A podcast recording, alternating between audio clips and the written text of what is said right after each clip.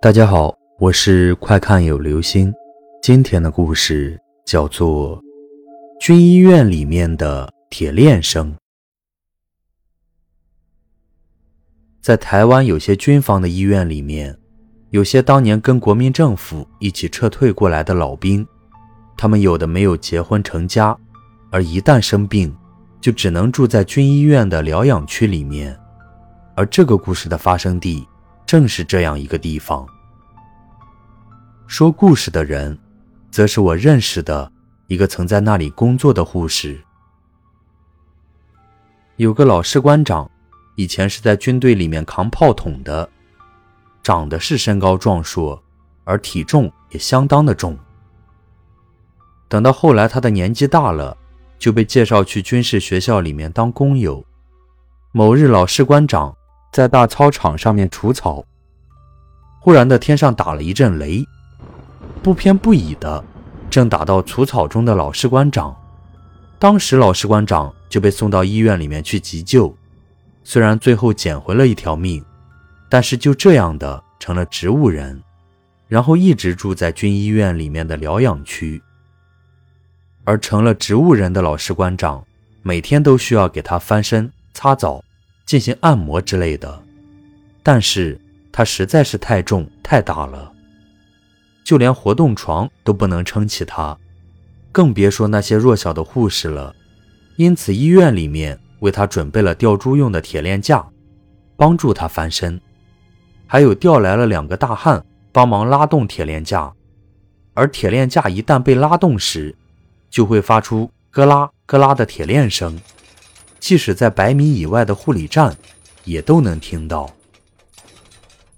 等到过了几年后的某个晚上，可能是年纪大了，也可能是医疗保障的缺失，那个老士官长被自己的痰卡住，却没有能被及时发现，就这样的过世了。他的后事，依照惯例也是由医院来处理的。不久之后，我认识的那个护士刚来到医院。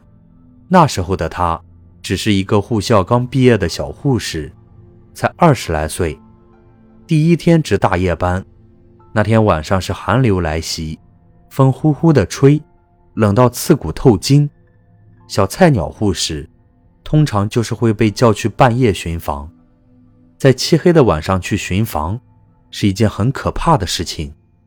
提着小小颤动的油灯，一间一间的看着。这个时候。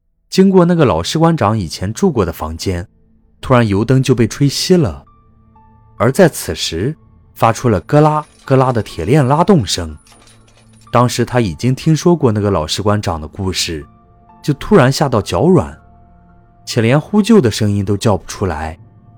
直到天亮，才被早班的护士发现，一个人几乎吓傻，呆坐地上一个晚上。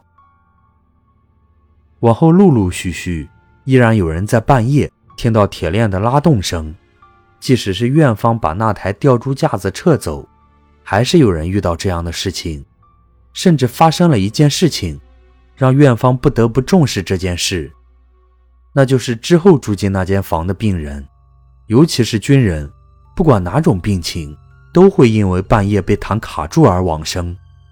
尤其是在一个将领因为健康检查住进那间病房。本来也没事，却在晚上因为被痰卡住而去世，惊动了军方和政坛。不得已，医院终于私下请人来超度，而且还把那间房间封锁。后来，直到医院整个因为改建拆除，才没有发生相同的事情。